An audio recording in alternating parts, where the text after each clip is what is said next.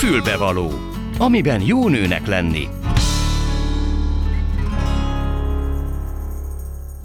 Tisztelettel köszöntöm Önöket a fülbevaló mikrofonjánál Gál.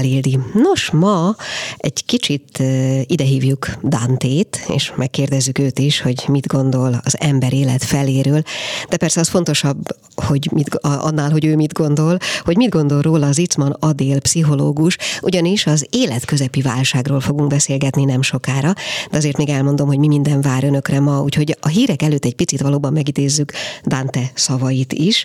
A hírek után után pedig dr. Szirmai Viktorral, az Olajág idős otthonok vezérigazgatójával fogok egy kicsit beszélgetni arról, hogy ezek a mai idős otthonok már nem azok a régi idős otthonok, rengeteg fejlesztést vittek végbe már, és hát egy kicsit beszélgetünk arról, hogy miért jó ma már idős otthon lakónak lenni. Végül pedig oldásként Tanács Attila lesz a vendégem szintén telefonon, mert ugyanis a dinnyeszezőn közepén vagyunk, és amikor a dinnyéből nem salátát készítünk, hanem valami mást, például szobrot, akkor abban ő nagyon nagy tanácsokat tud nekünk adni, hiszen ő étel szobrász. Úgyhogy ez lesz a mai kínálat, hamarosan kezdünk. Mi kell a nőnek? Egy fülbevaló. Szóval ez itt van Adél, pszichológus a vendégem. Hát ugye az ember azt mondja, hogy az ember élet felén van egy kis gond életközepi válságnak nevezzük, feltétlenül van az ember életközepén valami kis gond, vagy van, akinek ez nagyon könnyedén, mm, simán működtethető folyamat, az ember simán átlép rajta? Lehet, hogy van életközepi válság, de azt is mondhatnánk, hogy ez a 40-es évek elején kezdődik. Tehát, hogyha mondjuk egy 80-90 évet számolunk, hogy ez az egész életszakasz, akkor valóban a közepénél járva elgondolkodunk mindenképpen retrospektíven azon, hogy azok a célok, azok az elvárások, amelyek alapján eddig éltünk, dolgoztunk, azok megfelelnek-e a belső énünknek. Jól érezzük-e magunkat, vagy valami másra vágytunk, vagy módosítani szeretnénk, és akkor ilyenkor nagyon sok emberben jön ez a krízis, hogy így mondjam, hogy elgondolkodik, hogy hát egy csomó minden nem jó. Most akkor mi legyen? Dobja de, ki az egészet? De bocsánat, ez nem úgy van, hogy az ember eh, mondjuk 20 évesen megkérdezik, hogy mit szeretné, hát mit, mit, házat, autót, hírnevet, csillogást, nem tudom. Eh, és egyszer csak amikor ez mind megvan, vagy nincs meg, akkor kiderül, hogy nem is ezt kellett volna szeretni. Nem így van?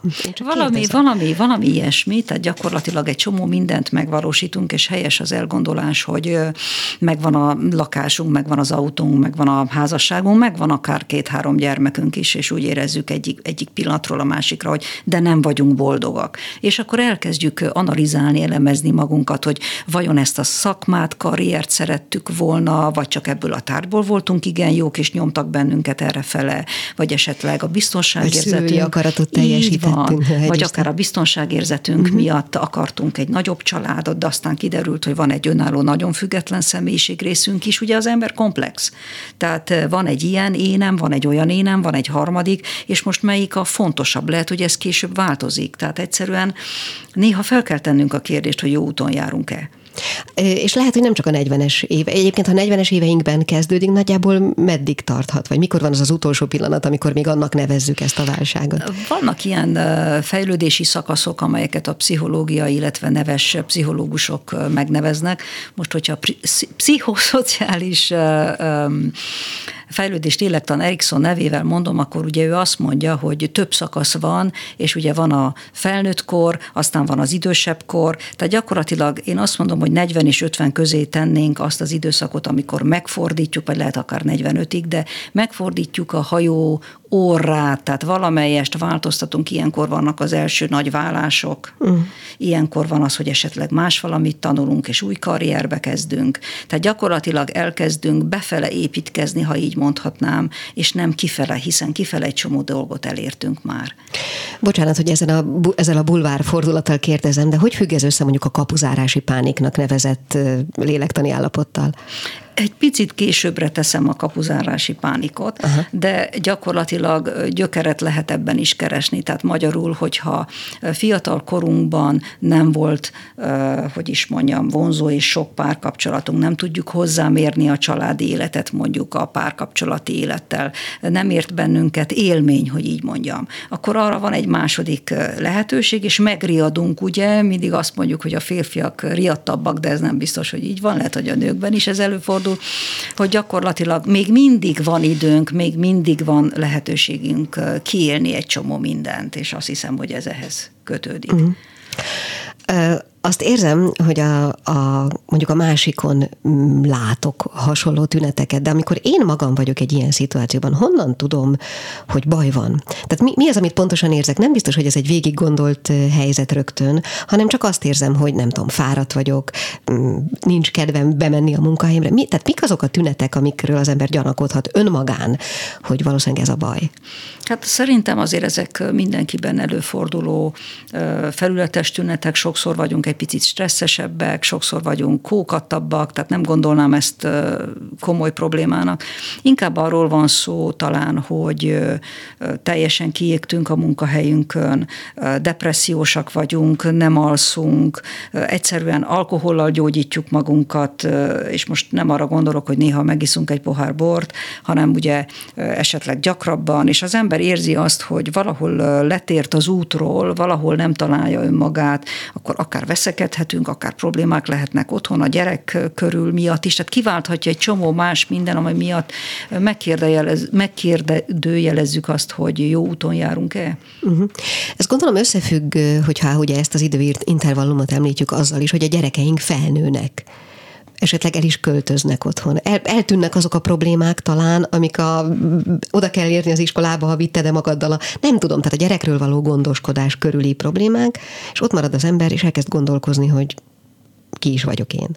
Hát az is lehet, viszont olyan dolgok is beleszólhatnak, ugye, hogy a gyereknek valamilyen problémája van, akár tanulási nehézsége, időt kell szakítani, pluszban a gyerekre, ami nem betervezett volt, akkor azért egy másik nagyon nagy próbatétel a házasságokban is, ugye ha már itt családról, gyerekről beszéltünk, hogy az egy dolog, hogy fiatalon megismerjük egymást és vonzódunk egymáshoz, de ugye nagy próbatételek alatt derül ki, hogy ki hogyan áll a feladatokhoz. Uh-huh. Tehát magyarul lehet, hogy a feleség pontosan a gyerekek miatt le kell mondjon egy karrierről. Lehet, hogy ezt nehezen viseli, vagy éppen fordítva a gyerekek mellett tovább szeretné folytatni a karriert, és akkor a félrehárul sokkal több feladat, mint amire számított. És nem ilyen lovat akartam babám című gondolatok. Igen, ez feltétlenül együtt jár egyébként csalódással? Nem feltétlenül, tehát éppen amikor először megemlítette, van akinél egy krízis, tehát egy olyan krízis helyzet jön elő, hogy, hogy nem tud mit kezdeni vele, és van, aki, hogy is mondjam, megy a flóval, tehát rá tud menni erre a változási hullámra, és ha nem is könnyedén, de örömmel változtat. Uh-huh. Az tudható, hogy akit ez a dolog bármilyen ok miatt nem érint, valamiért nem, nem, nem éli meg. Ott mi lehet a háttérben? Önismeret akár? Vagy mi? Akár lehet önismeret, akár lehet egy nagyon jó otthonról hozott olyan indítás, ami nem csak anyagiakra gondolok itt, hanem szellemi is, tehát tudja, hogy hol van a helye, tudta mindig is, mondjuk ez ritkább, de azért ezek ilyen kiegyensúlyos személyiségű emberek, akik állandóan mondjuk elemzik a lépéseiket, odafigyelnek, akár lehetnek empatikus egyének is, akik a környezetük visszajelzéseiből is tudnak építkezni. Uh-huh. És azok a azok a változások, amik ilyenkor az embert, vagy változtatásra sarkalják az embert, akkor azok a, azok a nagyon nagy változtatások mik lehetnek? Tehát mi ebben a mondjuk a legnagyobb szélsőség? Ott hagyom a családomat, megnősülök újra, veszek egy, nem tudom én, egy félelmetes motorkerékpárt, és mostantól csak úgy járok, vagy mi? Hát ilyenek is lehetnek, hogy ne, ez, ez gyakran előfordul, nem kell ahhoz mondjuk egy házasságból kilépjen valaki, aki megveszi a Harley Davidson 42 évesen is elkezd motorozni. A jobbik eset az, hogy ezt otthon megbeszéli, mondjuk odafigyel, amikor vezet, elviszi esetleg az asszonyt is. De egy, belefér. Be, belefér, Aha. belefér. Szerintem belefér. Miért ne férde bele? Jó, jó, jó, persze. És mondjuk nők esetében ha mondjuk nem a motorra gondolunk. A nők esetében is lehet. Most nem akarok csúnya dolgot mondani, de megjelennek az első ráncok, és mondjuk, én nem is tudom, valamilyen kis esztétikai műtétre szánja rá magát, mert úgy gondolja, hogy ettől fiatalabb vagy, vagy ezt már szerette volna, vagy stb. stb. Vagy akár fértől függetlenül, vagy akár pártól függetlenül különböző kirándulásokra mehetnek. Uh-huh. Mik azok, a, mik azok a korlátok, amelyekre vigyázni kell, hogy esetleg ne boruljon minden, vagy akár boruljon minden? Nem, nem, azt mondom, hogy az, aki egy picit óvatosabb, tehát a, a környezetére, a családjára odafigyel, esetleg visszajelzésekre hallgat, ha nagy drasztikus változtatásokra is van szükség, mert például nem lehet javítani egy házasságon, akkor az a legjobb, hogy ketten közösen indulnak meg egy ilyen úton, felkészülten, tehát nem arra gondolok itt, hogy most egyből valaki becsapja az ajtót, és akkor ott hagy minden felelősséget a másik nyakába. Tehát ez elképzelhetetlen. Uh-huh az jutott eszembe, hogy az ember találkozik olykor olyan szélsőséges példákkal, csak a, a, a fiatalító műtétről jutott eszembe, amikor, amikor már-már megmosolyogja a környezete, mert olyan mértékben ragaszkodik az ember ahhoz a fiatalos külsőhez, vagy külsőhöz, vagy magát olyannak látja, vagy szeretné látni, de ez kívülről már megmosolyogtató. Szóval ennek a dolognak hol van a határa, és hogy függ össze ezzel a mi alapkérdésünkkel? Hát mindenképpen azzal függ össze, van-e önkritika. Tehát ezt, ezt nem, lehet, nem lehet, hogy is mondjam, mismásolni, hogyha az ember, és megint a visszajelzésekre tudok célozni, hogy mielőtt akár egy szépségműtét, ugye, az ember a barátnőit megkérdezi, a, a párját megkérdezi, hogy mi lenne az a maximum, ameddig, ameddig elmehetne például. És akkor odafigyelve nyilvánvalóan az orvosi uh, hozzáállás is fontos, hogy, hogy ki mennyit uh, és mennyire őszintén mond meg, ugye, egy ilyen hm. esetben. Na igen, hát nyilván ott van mögötte a, a pénz is. Még annyit, hogy önhöz szakemberként, bár azt beszéltük, hogy tegeződünk, akkor hozzá. Oké, okay. tehát hogy hozzád szakemberként fordulnak-e ezzel a problémával? Van olyan, aki fordul, és ez főként a, a családi helyzet megromlása miatt szokott előfordulni. Tehát, Tehát hogy olyan... valami tünet egyszer csak visszajelzi, hogy ott baj van. Hát érted? vagy megjelenik a harmadik nagyon sok esetben, uh-huh. vagy pedig olyan dolgok fordulnak elő, hogy egyszerűen a, a megszokott intimitás, vagy a megszokott beszélgetések hiánya oly mértékű lelki fájdalmat okoz, hogy ez elviselhetetlen a személy számára, és ugye még egy nagy részben az van, amikor a feladatok meg a gyermekek körüli problémák, azok, azok megnehezítik a családi élet harmóniáját. Ilyenkor, ilyenkor mit lehet, bármit, ami nyilván általánosan nem lehet sok mindent mondani, de mégis mit lehet mondani hogy megmaradjon, megőrződjön az embernek a saját ö, biztonsága, személyisége. Tehát, hogy ne lépjen túl nagyot, na ide akarok csak kiukadni. Mit mondhat ilyenkor egy pszichológus? Hát mindenképpen azt, hogy ismerje meg a másiknak a véleményét is, tehát próbáljon nyitottan érdeklődni, és utána pedig a kommunikáció az, ami, ami nagyon sokat számít. Tehát, hogyha nem tudunk őszinték lenni, nem tudunk valamelyest beszélni magunkról is, akár a vágyainkról, akár is, akár arról is, hogy változtak az igényeink. Mert ezt szépen meg lehet mondani, sőt kérni is lehet, igaz? Hát igen, csak erre lehet az a válasz, hogy hát de hát én ilyen voltam, mindig is, mindig is ilyen voltam, tudtad, nem? Lehet, de azért két ember, mindig, mindig azt mondom, hogy két ember szereti egymást, ugye, akkor alkalmazkodik. És alkalmazkodott régen is, most is fog. Tehát attól függ, hogy mondjuk ez az eny, ami összeköt kép embert, az mennyire erős. Uh-huh. A pszichológusi gyakorlatodra még egy utolsó kérdést mondtál egy érdekeset, mielőtt adásba kerültünk. Azt mondtad, hogy azoknak az életkora, akik pszichológushoz fordulnak kisebb-nagyobb problémával, azok, az változott az utóbbi néhány évben. Hát nekem ez a tapasztalatom, hogy a fiatalabbak, tehát a 25-35 között már nagyon sok, és ez örömhír, tehát örömhír a számomra, hogy nagyon sok fiatal, aki keresi magát, azért keres föl pszichológus, nem azért, mert valamilyen mentális zavara vagy problémája lenne, hanem bizonytalan. Abban bizonytalan, hogy szabad-e úgy éreznie, szabad-e úgy cselekednie, ahogyan ő gondolja és ezért ez egy, ez egy hatalmas lépés, gondolom, mert minél hamarabb ismeri meg önmagát az ember, minél hamarabb nyit, ugye, annál inkább jól lép és akkor talán, hogyha azt mondjuk el tudja kerülni.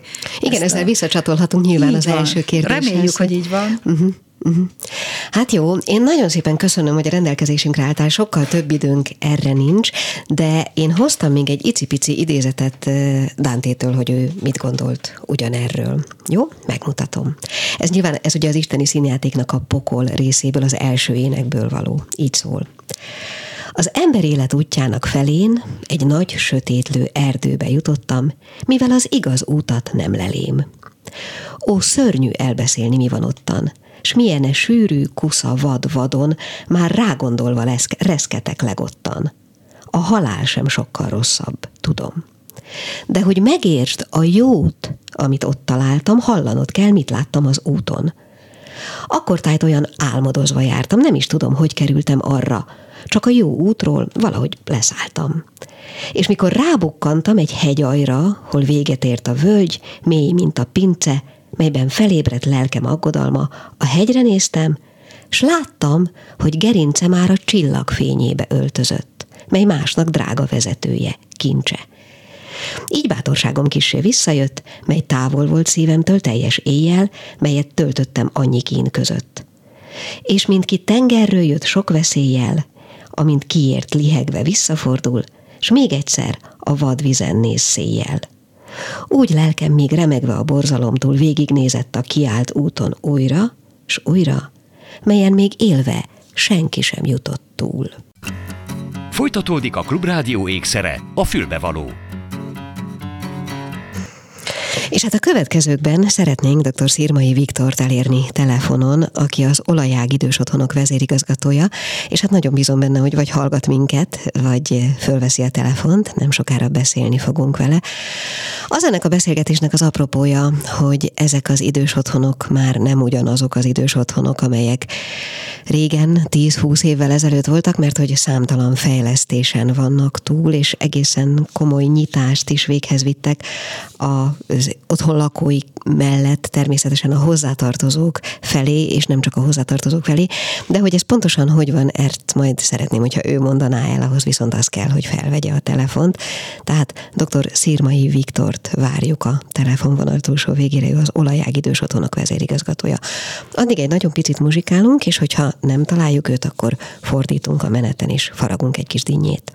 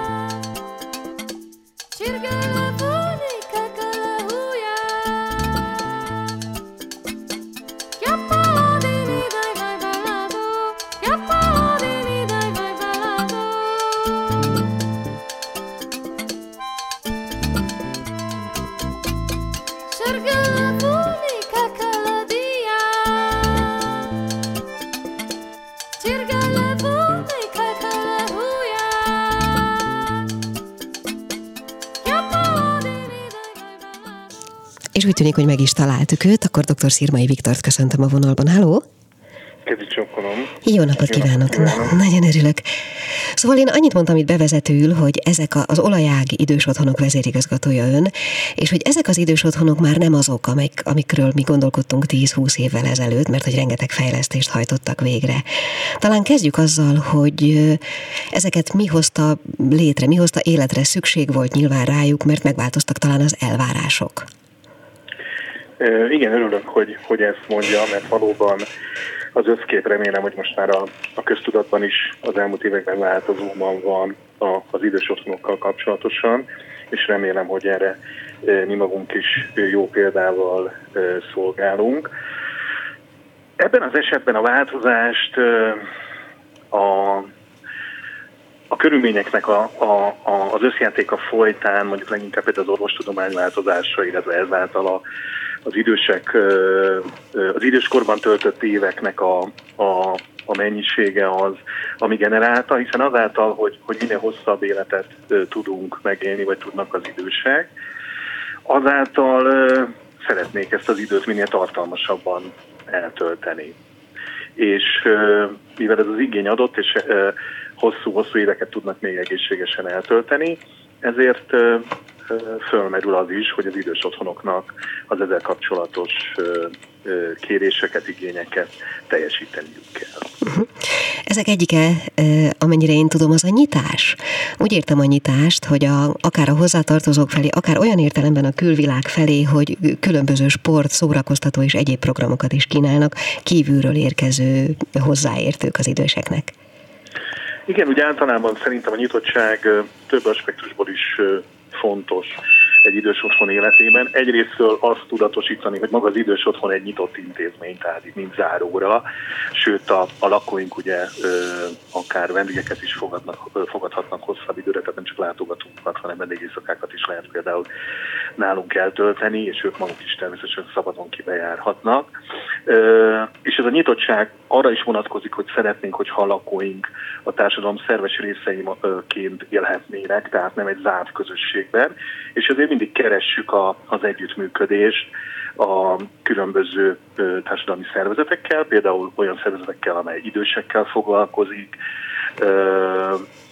velük kapcsolatosan nem csak mondjuk érdeképviseletről beszélhetünk, hanem, hanem olyan időtöltési lehetőségek is általuk megvalósulhatnak, mint például mondjuk a Nordic Walking programunk, ami ugye nem csak egy hasznos időtöltés, vagy nem csak egy jó érzésű időtöltés, hanem egy olyan dolog, amivel a lakók a, az egészségű állapotukat is javíthatják, betegségeket előzhetnek meg. Uh-huh. De gondolom, Ugyanez hogy az... mondjuk igaz igen. más generációk felé van a nyitottságban is, erre nagyon jó példa, hogy iskolások, középiskolások is rendszeresen megfordulnak nálunk, akár előadások keretében, akár valamilyen együttműködő, másfajta együttműködés keretében, de a legizgalmasabb programunk az az óvodai csoportokkal való együttműködés, ahol tematikusan kihelyezett óvodai foglalkozások zajlanak, és ezt úgy kell elképzelni, hogy mondjuk az idősek az óvodásokkal közösen adnak elő mondjuk egy, egy mesejátékot,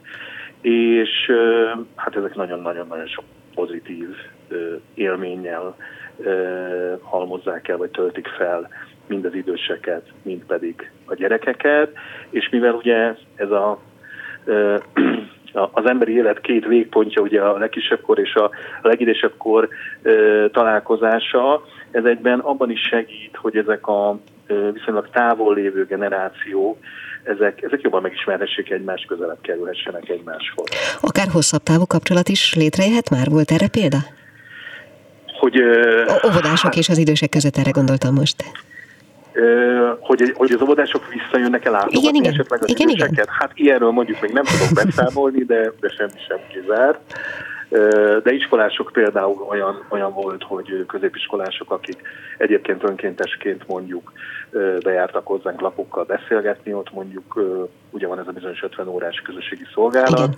aminek a részében idős otthoni munka is vállalható, és ilyen együttműködéseink is működnek és ott például van rá példa, hogy igen, hogy a... a hogy személyes kapcsolat is. Uh-huh. igen, uh-huh. Azt egyébként felszokták térképezni, hogy mi az, ami őket megmozgatja, tehát nyilván megkérdezik az idősek véleményét, ötletet kérnek tőlük arra, hogy mit, mit találkoznának szívesen. Egyrésztről uh, igen, tehát nagyon fontos, hogy kikérjük a, az ő véleményüket is. Uh, másrészt pedig mi magunk is azon vagyunk, hogy folyamatosan bővítsük a, a, a programpalettát, hogy minél több ö, lakót tudjunk bevonni ezekbe a közösségi programokba. Egyébként a, a belső kutatásaink azt mutatják, hogy a, a lakók aktivitása a korábbi életükhöz képest, tehát amikor még ugye saját otthonukban éltek, miután beköltöznek, tehát az aktivitásuk az például jelentősen emelkedik. 30%-kal többen mondják magukról, hogy újra programokon vesznek részt, és újra közösségi életbe kapcsolódnak, mert ugye azt tudni kell, hogy az idős otthonba költözés egyik eredője az, az jellemzően ugye a magány, és, mhm. és minél inkább szélesebb a programpaletta, annál többen tudnak programokon részt venni ezáltal, annál inkább tudnak kapcsolatokat is kialakítani. Hát ha már a kapcsolatokról esett szó, akkor ö, létrejönnek akár nyilván feltételezem barátságok, szerelmek is.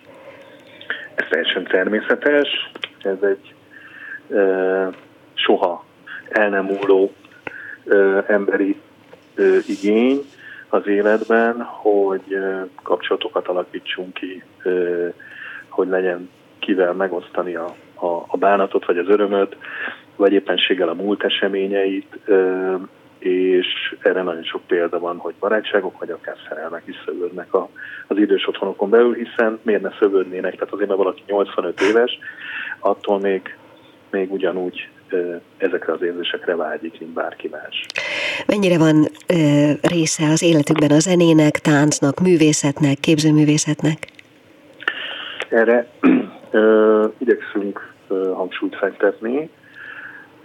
Vannak különböző művészetterápiás foglalkozásaink, nagyon népszerűek a különböző mozgásformák, tehát úgy, mint a tánc, szenyortánc, a, a, a joga, volt flashmob is nem olyan rég nálunk, több intézményünkben, és nagyon nagy sikerrel zajlottak ezek a programok. Ugye itt megint szemléletbeli kérdés. Tehát, hogyha ha úgy tekintjük, hogy, hogy attól, mert valaki 80-85 éves ugyanúgy szeretne alkozni, ugyanúgy szeretne ő megvalósítani, mint egy 30 éves, 20 éves fiatalember, akkor, akkor nekünk lehetőséget kell teremteni arra, hogy, hogy kifejezhessék önmagukat. Van rá példa, hogy van, aki tánc koreográfiát írt már itt bent az otthonon belül. Van, aki képzőművészeti alkotásokat fest, és tudtunk is kiállítást szervezni a számára, van, aki könyvet ír, és ennek például, erre például egy nagyon jó új példa, egy, egy kísérleti jelleggel most egy, egy olaják színdarabot viszünk színre minden otthonunkban, ahol a, a lakók és a dolgok köz, dolgozók közösen fogják előadni a darabot. Hm. Az jutott eszembe, hogy ugyanakkor egy olyan egészséges és, hát hogy mondjam, teljes ellátást biztosító környezetben élnek, ahol egyébként sok olyan alapvető dologgal nem kell törődni, amivel a, a kinti életben igen. Melyek ezek? Hát természetesen a, az alapvető szükségleteken túl, ugye, amelyek nyilván az, hogy a, a ö, ö, maga ugye a takarítással nem kell foglalkoznia valakinek, nem kell foglalkozni a, ruhái vagy az ágynemű mosatásával, ugye különböző menükből választva naponta ötször tudunk étkezést biztosítani, bizonyos intézményekben wellness részleg, sószoba áll a rendelkezésre, de ami még ennél is fontosabb, hogy folyamatosan van ápolói, illetve orvosi jelenlét az otthonainkban, illetve rendszeresen, tehát ez azt jelenti, hogy, hogy adott esetben, ha valakinek a gyógyszerezésén kell változtatni, vagy olyan tünetei vannak, amit minél előbb orvosnak meg kell vizsgálni, akkor akár szakorvosok, akár az intézmény általános orvosa rendelkezésre tud állni, illetve vannak különböző kiegészítő ilyen rehabilitáció szolgáltatásaink, tehát ha valakinek gyógytornára, masszázsra vagy fizikoterápiára van szüksége, akkor ezt itt helyben az otthonban meg tudjuk oldani. Tehát mi szeretünk úgy tekinteni magunkra, jó értelemben véve, mint egy szállodára, ahol lehetőség szerint mindenki a saját adottságaihoz igazodva ugyan, de a lehető legszabadabban tudjon élni, akár lelki, akár, akár testi értelemben, és, és így például mondjuk a programokra visszatérve minél több olyan programot kialakítani, ami a mentális és a testi egészséget fenntartja, és preventív sok betegség megelőzésében, vagy éppenséggel lehetőséget adni a lakóknak arra, hogy tanulják, hogy mondjuk hogyan tudnak bizonyos egészségügyi kellemetlenségeket, vagy betegségeket, vagy akár baleseteket elkerülni. Például erre jó példa az esések iskolája programunk, ahol azt tanítjuk a lakóknak, hogy egy egyensúlyvesztés esetén, ami bizony ugye elő-előfordul már idősebb életkorban, mi az a helyes testtartás, mi az a helyes mozgás, amivel lehetőség szerint a leginkább el tudják kerülni, hogy komoly következményei legyenek a, az esésnek. Tehát igyekszünk ö, ö, minél komplexebb ö, szolgáltatásokat nyújtani, hogy biztonságban a lakóink, jól érezzék magukat, és, és nyugalomban lehessen.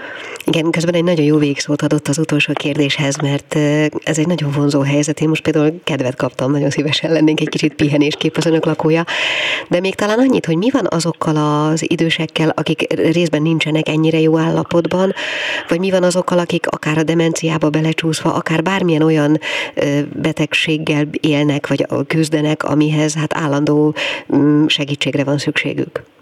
Igen, minden otthonunkban vannak demenciával élők részére fenntartott részlegeink, megfelelően szakápolói ápolói személyzettel, orvosi háttérrel, és jellemzően kertkapcsolattal, ami mondjuk a demenciával számára nagyon fontos és, és vannak olyan ö, ellátási részlegeink, ahol, ahol azokat ápoljuk, akik rövidebb vagy hosszabb távra leesnek a lábukról, és, és ö, mondjuk fekvőbetek vagy ahhoz hasonló ellátásra szorulnak, és ez azért is nagyon fontos, mert hogyha valaki hozzánk beköltözik, akkor ugye jellemzően egy, egy saját lakrészbe, egy kis összkomfortos garzomba költözik be, de mégis, hogyha átmenetileg vagy hosszabb távon kezelésre szorul, akkor itt a, a, az intézmény falain belül ez, ez megvalósítható. Uh-huh. És ezeknek a, a betegebb állapotban lévő embereknek a hozzátartozói ugyanolyan szabadsággal jöhetnek, mehetnek segíteni? Igen, annyiban ö, most ugye ö, voltak bizonyos korlátozások a, a, a járványhelyzet miatt, de hát azt kell, hogy mondjam, hogy annyiban ö, mindenképpen most már ö, az elmúlt ö, hónapok után azt mondhatjuk, vagy más, másfél év után, hogy, hogy jól védettebb, vagy szerencsésebb helyzetben vagyunk, hiszen a, a, a társadalomban ugyanilyen 60-65 is az átoltottság azért a, az olajág otthonokban ez 99 százalék, tehát sokkal nagyobb, eh, hogy úgy mondjam, ha esetleg ne az Isten viszonylag korlátozások, akkor is itt a, az intézmény területén ezen belül sokkal nagyobb biztonságban lehetnek a, a lakóink, mint mondjuk eh, más eh, helyzetekben lehetnének és ez igaz ugye a, a látogatásokra is, tehát sokkal nagyobb biztonsággal tudjuk megtenni azt, hogy látogatókat fogadunk akár a, a fág részleget, uh-huh. tehát ezek és fokozott látogási részleget. És bocsánat, de ha már szóba hozta a járványt, akkor hadd kérdezzem meg, hogy az elmúlt másfél évben mennyire, mennyire szenvedték meg?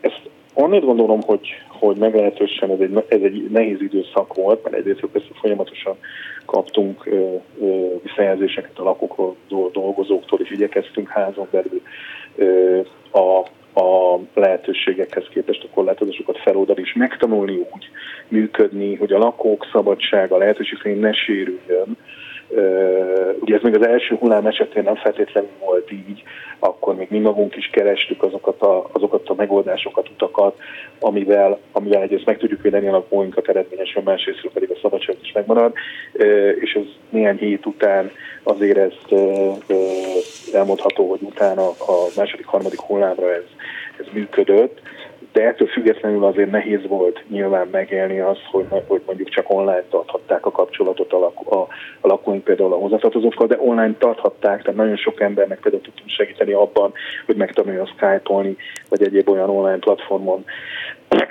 kapcsolatot tartani a szeretteivel, ami, amivel korábban ugye nem is foglalkozott, mert fel sem merülhetett. Utána kialakítottuk ilyen látogatói helységeket, amelyek szintén segítettek a kapcsolattartásban, mert leginkább ez, hiányoztak a, ez hiányzott a lakóinknak, ugye a szeretteiknek a, az érintése, illetve a találkozás.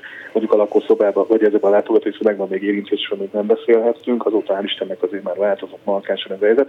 De visszatérve az eredeti kérdés, hogy miért eh, gondolom azt, hogy azért megszemették, mert hihetetlen felszabadulást élünk meg a mai napig az elmúlt hónapokban. Tehát a lakóink eh, kivirultak eh, tényleg, tehát összességében nagyon sok mosolygós harcot látni az elmúlt fél évben már felszabadultak, ők maguk is talán még jobban értékelik azt, hogy itt kapcsolatok emberek között lehetnek, közösségben lehetnek, nagyon aktívak a programokon, nagyon szívesen járnak kirándulni, nyitottak az új dolgok felé. Tehát én ebből gondolom azt, hogy, hogy, hogy azért ahhoz, hogy ez, ez, ez egy ilyen változást eredményezzen, ahhoz bizony az is kellett, hogy, hogy azokat a hónapokat, különösen az első hónapban azért nehezen visel. Hát én kívánom, hogy maradjon is így a sok mosolygós art. Dr. Szirmai Viktort hallották az, olaj, az olaják felnő, vagy na, bocsánat, tehát az olaják idős otthonok vezérigazgatóját. Köszönöm szépen, hogy rendelkezésünkre. Köszönöm viszont sokkal. A Klubrádió női magazinja tényleg fülbevaló. És most jön egy kis oldás, mert hogy itt van a vonalban, ha minden igaz, Tanács Attila. Halló! Igen, haló. Jó napot kívánok! Na, nagyon örülök, hogy megvan. Azt szeretném én kínálni a hallgatóknak, hogy vegyenek dinnyét, és ezúttal ne salátát készítsünk belőle, hanem szobrot. És ebben ön segíteni fog nekünk, ha minden igaz. Mert hogy ön ételszobrász. A dinnye a legalkalmasabb alapanyag? Inkább úgy fogalmaznék, hogy szezonalitását tekintve a leglátványosabb, hiszen mhm. azért a színe és a, a szín skálája az, ami nagyon megfogja az embereket. A vérvöröstől egészen a sárgáig, és hogyha a, a fény színátmeneteit nézzük, akkor ugye ott szinte a pasztel színeket is meg lehet jeleníteni. Nyilván ezért mondom, hogy a nyár egyik legszebb gyümölcsö, de hát nagyon-nagyon sok gyümölcsünk van még. Mielőtt az ember hozzáfog egy ilyenhez, gondolom először meg kell venni ezt a szezonálisan legalkalmasabb gyümölcsöt. Honnan tudom, hogy ez jó lesz, amit választok arra, hogy kifaragjuk? Most már azt mondom, hogy szinte uh, év után is csak tapogatom. A hang alapján ugye a rezgésekből lehet ítélni, ha nagyon megvan vízesedve és repedékeny, akkor ugye a kés, mint amikor hozzáér, azt is tudjuk, amikor szereteljük, hogy van hangja reped, az nekünk pont nem jó, mert a faragás motivumait esetleg egy durranással uh-huh. azonnal semmi. Pedig ugye azt mondják, hogy akkor a legédesebb, ha reped. Igen, uh-huh. igen, igen, igen. Jó, hát Nálam ebben a pillanatban ezek, ezek kudarc eredményt ülnek, mert elreped a dinnye. Uh-huh. Kettő is tud repedni. Tehát akkor miért válasszunk? Olyat igyekszem választani, aminek nem kong annyira a hangja, uh-huh. talán a legfontosabb az, hogy ha lehet, akkor egyenesen a termelőtől, a földről behozott díny, hiszen az a legfrissebb. Az is fontos, tehát, hogy friss legyen. Igen, nagyon-nagyon uh-huh. friss. Igen, Én tudom, hogy ez egy művészet, és hogy nyilván ez ráadásul rádióban vagyunk, és képet nem is tudunk mutatni, de mégis, hogyha segítséget akarna adni a háziasszonynak, vagy a, a nem tudom, a faragókedvű fiatalnak, akkor mit csináljon vele? Hogy mi a, mi a legegyszerűbb? Hogy lehetne belőle valami szépet csinálni? Én inkább azt szoktam a kezdőknek javasolni, hogy szeletként játszanak vele, hiszen ez egy nem csak művészet, hanem ez egy játék is. Uh-huh. Mondjuk sokszor ugye, hogy a szemébe leszik először az ember, hogyha ezt a dinnyét helyesen vágjuk fel, és ne arra gondoljunk, hogy egyből kompozíciókat, rózsákat, iratokat készítünk belőle, hanem csak egyszerűen a cikket úgy hámozzuk meg, majd abból vágunk háromszöget, esetleg egy karalándévájóba kisebb lukakat formázunk, és egymás mellé helyezzük a tányéron, egy forma, egy térforma világot tudunk felépíteni, ez is nagyon-nagyon-nagyon szép tud lenni, illetve egy picit talán úgy ö, tudom ezt jobban alkalmazni, amikor a gyerekeknél a szeretem, nem szeretem, nem akarom megenni korszakban járunk, hogy játékosan be tudjuk vezetni a, a formavilággal, azt is, hogy közben megkóstol egy-egy, egy, egy most. Uh-huh. Ugye úgy fogalmazott, hogy a jó a termelőtől rögtön közvetlenül megvenni a nagyon friss dinnyét, de mondjuk egy ön által készített, sok munkával létrehozott csodás dinnyeszobor mennyi ideig áll el, illetve mi módon lehet esetleg tartósítani? Sajnos tartósítani nem lehet, illetve azt mondani, hogy ehhez nagyon nagy befőttes üveg kellene, hogy elrakjam félre. Le kell fényképezni. Ugye, Jó magas a víztartalma, ezért ahogy a víztartalma, az eltárológia, hát sajnos ugye a kukában úgy tudom tárolni és kihúzni ezt az időt, hogy folyamatosan egy párás környezetben, illetve hideg hűtőben tárolom. Tehát a kifaragástól számít, három napig nem tudom tárolni, de folyamatosan hűtőbe. Uh-huh. Ahogy kiperül a levegőre és a környezetbe, nyilván hiába spészítem egy víztermetezővel, csak órákról tudunk beszélni. Uh-huh. Mekkora dínyét érdemes megfaragni? Mit tudom, egy 10 kilós már alkalmas rá? Abszolút, de a kicsit is. Tehát nem méretfüggő, hanem minőségfüggő. Igen. A méret talán akkor számít, hogyha a héj alatti vörös színskálával játszunk, és az adott motivumban minden szint meg kell mutatni. Uh-huh. Akkor néha nehéz is, hogyha nagyon nagy az ingyen, akkor nagyon vastag lehet az a héj, amit át kell uh, vinnünk, és le kell faragnunk. Tehát itt attól függ, hogy mi a munka. Uh-huh. Mi volt az a... Én láttam öntől dinye faragványokat, láttam róluk képeket. Nyilván egyiket se volt könnyű megcsinálni, de mi volt az, amire azt mondhatja, hogy talán a legnehezebb volt? Ez egy érdekes kérdés, hiszen a térforma, a, a arcolatok és a mozgásábrázolás talán azok a nehezebbek, hiszen ott meg kell valamit egy mozdulatként jeleníteni, amikor az éppen elrepül, vagy a gárdáját eldobja. Tehát a mozgás ábrázolása nehéz, és ebben a pillanatban visszatérek az előző kérdésére, nyilván amikor mélyebbre megyünk, akkor a dinnye választásban már a fajták között is kell majd keresgélni, a, főleg a mag nélküli dinnyék jöhetnek szóba, de, de a nehézség az talán az idevezető út hiszen egyre nehezebbek a feladatok, és még rengeteg tanulni van nyilván nekem is. Úgyhogy én azt mondom, hogy még várom azért azt, hogy eljussak odáig, hogy szépen, és valóban olyan kompozíciókat fogok tudni majd készíteni. Egyébként ön szereti a dinnyét? Fogyasztani én szeretem a jó dinnyét, igen, abszolút. Tehát akár a lehulló darabok mm, a szájában végzik, ha másút nem. Hát, Annyira nem? Munkám mellett azért ennyit nem tudok megenni. Ja, jó, igen. E, arra gondoltam, hogy még megkérdezem öntől feltétlenül, mielőtt elbúcsúzunk, hogy ételszobrászként, hogyha nem a dinnyével dolgozik, akkor mi minden alkalmas még arra, hogy szobor készüljön belőle? Azt szoktam mondani, hogy ha sarkon fordulunk, a konyhát megpördülünk, akkor nézzünk végig a konyha polcain a hűtőbe, és rájövünk, hogy rengeteg alapanyag van. Ételszobrászként én dolgozom zsírra, itt a kókuszsírra kell gondolni főleg, zsírra, tehát keményebb, hidegebb állapotában, tésztával, itt a gyúrt tészta rengeteg változatára, fűszerekkel, aszalványokkal, magvakkal, természetesen a fagylalt, a jég, bár ennek vannak nagyon komoly művelői, én csak játszom vele, és hogyha ezt a körforgást a konyhába a tekintetünket végigveszünk, akkor a színekkel is tudunk játszani. Aztán ott vannak a zöldségek, természetesen gyümölcsök, úgyhogy szinte minden, ami fizikailag alkalmas arra, hogy abból kompozíciót vagy szobrot készítsünk. Nehéz ezt megtanulni? Szokott tanítani másokat? Nem tudom a választ, én még mindig tanulom, igyekszem átadni, hiszen van egy iskolán is. Azt mondom, hogy a, a szakács voltáig tanul, úgyhogy nekünk szerintem ez még, ez még rengeteg, rengeteg, rengeteg munka és idő. Hadd kérdezem meg, mi az alapszakmája? Kapcsolatos az élelmiszerrel? Abszolút szakácsként dolgozom. Ja, hogy ennyire, értem, jó. Igen, ebből azért sejthettem volna. Hát jó, hát nem tudom, hogy mennyit tanultunk abból, szerintem nagyon sok mindent nem tudunk még azért megcsinálni ezek alapján, amit most öntől hallottunk, de önt esetleg meg lehet keresni, és akkor hát, ha segítségünkre lesz. Tanács Attila dinnye szobrászt hallották, vagy legalábbis a dinnyével kapcsolatos ételszobrokról beszélgettünk. Nagyon szépen köszönöm, hogy a rendelkezésünkre Én is köszönöm a lehetőséget, további szép napot, kedves Mi kell a nőnek? Egy fülbevaló. És most már ebből a műsorból mindössze két percünk, vagy már csak másfél van hátra, úgyhogy nekem nincs más dolgom, mint hogy összefoglaljam kicsit és elköszönjek önöktől.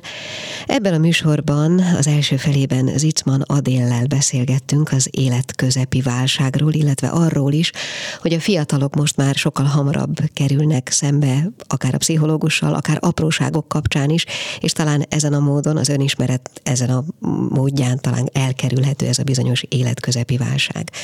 Aztán egy kicsit megszólaltattuk Dántét is, idéztünk a pokolból. A hírek után pedig dr. Szirmai Viktorral, az Olajág idős otthonok vezérigazgatójával beszélgettünk, végezetül pedig Tanács Attila segített nekünk dinnye szobrokat készíteni. Ez volt a mai fülbevaló. Köszönöm szépen, hogy velünk voltak, legyen, legyen ez így jövő héten is. Gál Ildit hallották viszont hallásra.